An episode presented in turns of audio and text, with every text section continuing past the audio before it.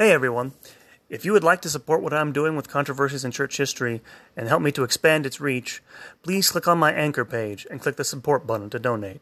Thank you for listening. Hello, my name is Derek Taylor. I am the creator of Controversies in Church History podcast. And with this episode, I am going to begin a new series, a brief Catholic Lives series, in which I'll do a little shorter episode shorter than the recordings of my normal lectures here in Kansas City, and give you uh, a brief life of a, an interesting or maybe not well known uh, figure in history who was Catholic.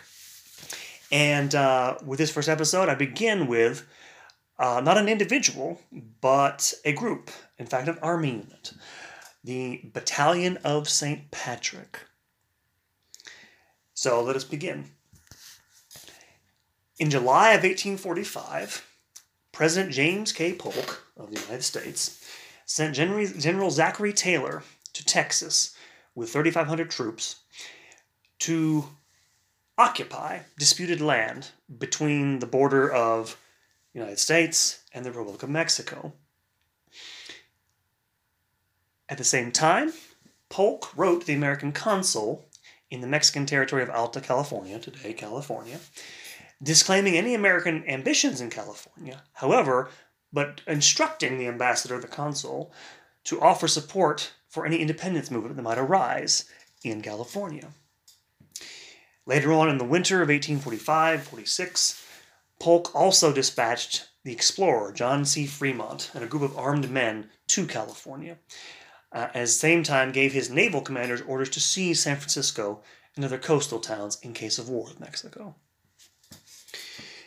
Finally, in November of 1845, James K. Polk also sent John Slidell, a secret, uh, secret representative of his, to Mexico City with an offer to buy, for $30 million, the Rio Grande border in Texas, as well as Alta California and Santa Fe in Mexican territory. By this time, having been provoked by the presence of American troops on the border, the Mexican government refused to meet with Slidell. Several months later, in May of 1846, uh, things having gotten to the tipping point, Mexican forces attacked an American army outpost in the occupied territory, killing 12 U.S. soldiers and capturing 52. These same troops later laid siege to an American fort along the Rio Grande River. Shortly thereafter, uh, President Polk asked Congress to declare war on Mexico, reading out to them a message he had drafted well before the start of hostilities. Congress obliged and thus started the U.S. Mexican War of 1846 to 1848. Fired by visions of expansion, uh, expanding the country across the continent, uh, James K. Polk was inspired, as many were at the time, by the idea of quote unquote manifest destiny. This is the idea that the Anglo Saxon Protestant civilization that the United States represented uh, had a mission a divine mission even, to settle and conquer the North American continent. And so, acting on desires for land, the president had provoked intentionally a war with its southern neighbor. And it is here in this war that begins the brief life of the Battalion of St. Patrick, the Batallón de San Patricio in, in uh, Spanish. And its unique history occurs about the same time that Zachary Taylor is occupying uh, the disputed territory in Mexico. For the war starts in May of 1846, but already by April of 1846, soldiers had already begun deserting from Zachary Taylor's army to the Mexican side. By April, some 46 had been reported deserting. And it was these deserters who would actually form the nucleus of the Batallon de San Patricios. The Mexican army was accustomed to forming foreign legions, so, uh, so to speak, out of uh, made up of non-Mexicans in their army. But what made this battalion, later on get the name of a battalion after the war, made it unique was that it was comprised almost wholly of deserters from the American army. So you have a group of deserters from the American side going to Mexico and fighting for the Mexican army against the United States army. The key figure in all of this was a man named John Riley, an Irishman from uh, County Galway uh, in Ireland. Uh, not much is known about him with certainty. Uh, his own uh, writings from the time were actually frequently contradictory. Uh, we do know that he had been a non commissioned officer in the British Army stationed in Canada, had deserted from there, made his way to the United States, and enlisted in the Army in 1845. His regiment was sent to Texas, and then he is one of those people who deserted in 1846 while encamped outside of Matamoros in northern Mexico. And uh, he either was joined up uh, voluntarily or was recruited by the Mexican army uh, as a uh, first lieutenant of artillery in their army. now, the battalion of San Patricio gets its name. Patricio gets its name because of Riley. He gives it its name, and it has that connotation. Of course, St. Patrick goes back to Ireland, and Irishmen, people of Irish descent, formed the largest contingent of the battalion. But they're by, by no means a majority. There was a large contingent of German uh, Americans in the uh, in the regiment, in the battalion, uh, as well as members who were from other countries. Uh, majority of immigrants to the United States initially. But this Irish Catholic link provided a sort of uh, nomenclature and cohesion for the group. Uh, Riley not only chose the name, he actually created a flag, an emerald green banner emblazoned with a gold harp and a shamrock in certain versions of it. But they all said it was green and had this banner with it. And this becomes part. This has become part of the sort of lore, and there's a mythology surrounding the uh, Batallon de San Patricio in uh, Mexico, which identifies them with Ireland and with the Irish, but uh, very much mythologized because there were different um, groups along with the Irish in this battalion. The thing that makes the, the battalion of St. Patrick so uh, amenable to this sort of mythologizing is the fact that the battalion of San Patricio um, by the witness of hostile American sources at the time, American uh, Army soldiers and officers, they all uh, all agree that the battalion uh, acquitted itself very well in uh, battles against the U.S. Army. The San Patricios uh, fought at Matamoros in 1846, May of 1846, at Battle of Monterrey in September of 1846 uh, the Battle of Buena Vista, February of 1847, the Battle of Cerro Gordo, in 1847, before retreating back to Mexico City. And then finally, the last effort to defend that city at the Battle of Churubusco in August of 1847. And this is the final battle they fought. Uh, about the, that time, about 60% of the battalion, which is made about 200 men, was either killed or captured. At Churubusco, uh, the San Patricios, by all accounts, fought tenaciously. According to some reports, they managed to um, uh, managed to tear down uh, a Mexican flag of surrender that had put, been put up three different times. And again, they would have had you know good motivation to do this. You know, they might be subject to hanging since they, most of them were deserters. Before finally running out of ammunition and, and being forced to surrender. Of the 85 that did surrender, uh, 72 were known to have deserted and were court-martialed by the U.S. Army. All of them, including John Riley, were condemned to death. However, General Winfield Scott, in his review of the findings of the court martial, decided that those men who had deserted before the war had been declared could not be executed. This saved Riley and a few others from execution, uh, but he was flogged and branded on both cheeks with the letter D for desertion. Altogether, something like 50 men were condemned to hang. And these executions took place in several batches the most spectacular being a mass hanging of 30 men on gallows that were erected uh, facing a castle that the Americans were trying to take, Chapultepec Castle, which they were assaulting. And orders were given that the moment that they took the castle, and then this actually happened, the moment the flag was raised over the citadel, the signal was given to execute those 30 men, so that the last sight that these deserters and traitors would see would be the fall of the Mexican government to the American army. So the American army took very seriously these deserters and tried to make an example of them, did they of the uh, San Patricios. Those members of the battalion that survived the hangings were imprisoned in U.S. occupied Mexico. And um, interesting thing that happens while they're still negotiating the peace treaty after the fall of Mexico City is that even within that time frame, there were still people deserting from the American side to the Mexican side. But eventually the treaty is signed, uh, Treaty of Guadalupe Hidalgo, in February of 1848. Prisoners were exchanged, and the last of the San Patricios were released in June of that year. It was actually only after the war ended that, that, that the uh, San Patricios were organized into a battalion consisting of two companies, with Riley, John Riley, as uh, their lieutenant colonel in command.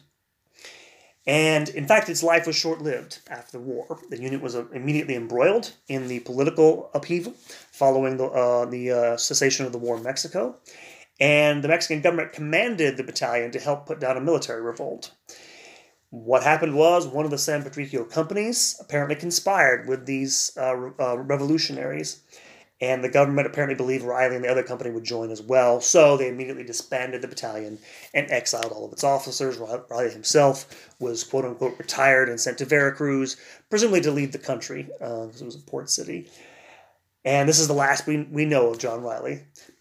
Apparently, some of the most of the San Patricios left Mexico, although a few stayed behind and presumably left descendants there. Thus ended the life of the Battalion of St. Patrick. So this leads us with a couple of questions. The biggest is okay, two things. One, you know, um, what does Catholicism have to do with all this? Uh, and that leads to another question: Why did these United States soldiers desert? One interesting fact about the U.S. Mexican American War is that the American Army experienced the highest rate, highest desertion rate among its soldiers during the Mexican War of any in its history. Uh, 8% of its army deserted during that war. What are the reasons for this? Well, one of which is one is that uh, discipline in the American Army was very harsh and often unjust. Uh, the punishment of flogging, which was controversial at the time, some people wanted to ban it, was very commonplace. Really brutal uh, beatings uh, with the whips. Also, many of the rank and file soldiers that were recruited, these were mostly volunteers in the Army, were in fact recent immigrants to the United States and uh, like John Riley. And this meant that a lot of them had not established as of yet deep ties to the country. So they didn't probably didn't feel much compunction about moving on from it if they didn't like what was going on in the army. Um, moreover, one of the biggest reasons that uh, American uh, witnesses to the war saw for the desertion of soldiers was the fact that the Mexicans made very great efforts to get them to desert. Uh, Mexican authorities offered good pay, promotions, and promises of land to American deserters who enlisted. And so you have, you know, um, um, a lot of them probably being prompted by this, people who deserted. You've also had some, by the way, some who were, you know, uh, court-martialed later on for uh, deserting, claiming they, they had been picked up by Mexican forces when they were drunk and then coerced into enlisting. This may not, by the way, be a totally um, fictitious thing. This sometimes happens when they were trying to do this. But there was also a sense among some that the war was unjust. Uh, Ulysses S. Grant would later admit that the because he had been a junior officer with Zachary Taylor's army, had that the army had been sent to Mexico to quote unquote provoke a fight, uh, but one that was essential that Mexico should start it so they wouldn't be blamed for it. Uh, and Grant deeply regretted this. Uh, he would write later in his memoirs in the 1880s that he had been bitterly opposed to the annexation of Mexico, uh, and he regarded his participation in it as a shameful, uh, shameful thing. Uh, and in fact, he admitted to a reporter in 1879 that, quote, I do not think there was ever a more wicked war than that waged by the United States on Mexico. I thought so at the time when I was a youngster, only I had not moral courage enough to resign. Unquote. And perhaps some of these San Patricio felt the same way because one other element that modern historians think is a motivating factor for them deserting was the fact that many some of these men must have been practicing Catholics in what was a clearly Protestant army at the time. Uh, Zachary Taylor's army, for example, only had two acting chaplains, one of whom was killed by bandits, the other one who spent his time mostly ministering in hospitals. Moreover, if you know anything about the 19th century in America, by the 1840s, the United States was a fiercely Protestant country. Uh, a series of revivals we call the Second Great Awakening had been occurring since the early 1800s, uh, had turned the country into an evangelical Protestant country. And in fact, the ideology of Manifest Destiny we know as a racial one. You know, it extolled Anglo Saxon supremacy over other civilizations, but it was also a religious one. Protestant ministers and other writers often argue that Catholicism was one of the reasons that Mexico was backward, was less successful militarily, economically speaking, than the United States. Some of these Protestant ministers, even uh, in public, wrote um, of the war, welcoming it as an opportunity to spread Protestantism to that country. Furthermore, a lot of the rank and file soldiers that had been recruited as uh, volunteers came from areas in the United States which were rural, which did not have a lot of experience um, with Catholicism or Catholics. And so when they went to Mexico and saw the religious practices there, saw the Catholic Mass, saw Catholic processions, uh, these practices look backward and even pagan to them. and beyond this, we have accounts of soldiers, as you often do in war, um, committing acts of violence against Catholic churches, disrupting masses, stripping churches of their altar vessels and other precious items, uh, as well as committing outright acts of vandalism and destruction, some of which were clearly aimed at profaning what these soldiers considered to be idolatry. And if you've been, by the way, raised in an uh, Anglo-Saxon home, if you were from that culture, you know anything about um, Mexican Catholicism, it can look a lot different from what you're used to. and so, to a lot of these Protestant soldiers, this must have seemed like idolatry. Now, some of this plunder, by the way, some of this destruction of Catholic churches must have been mere plunder, unrelated to religious belief. But uh, as one historian has put it, um, these actions could not have been but shaped by the prevailing anti Catholicism that was prevalent in the country and fed into manifest destiny. So you have soldiers who probably, you know, their own officers probably have contempt of them.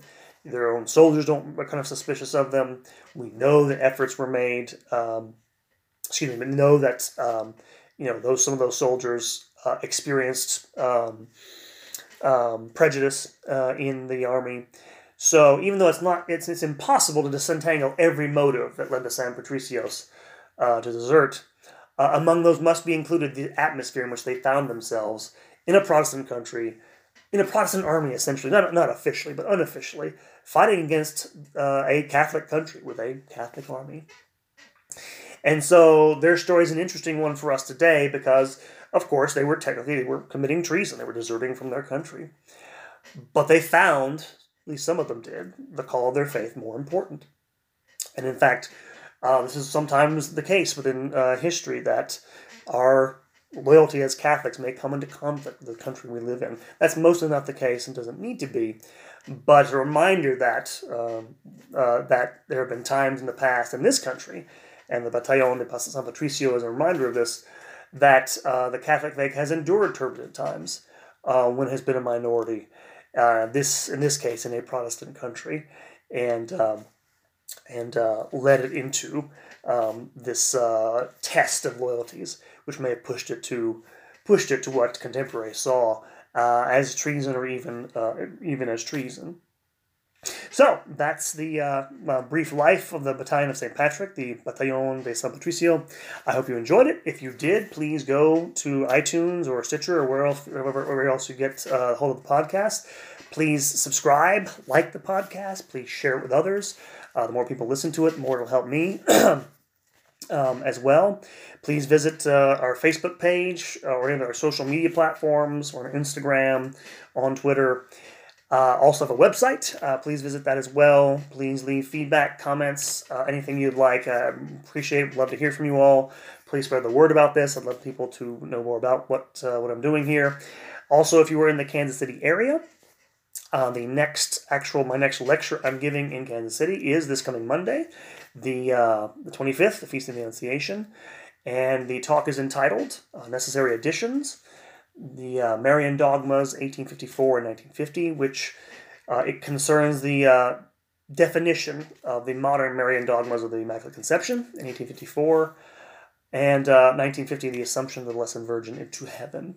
So. Um, hopefully uh, you enjoyed this. Uh, hopefully I'll hear from some of you in person or online. Uh, take care, you guys, and God bless.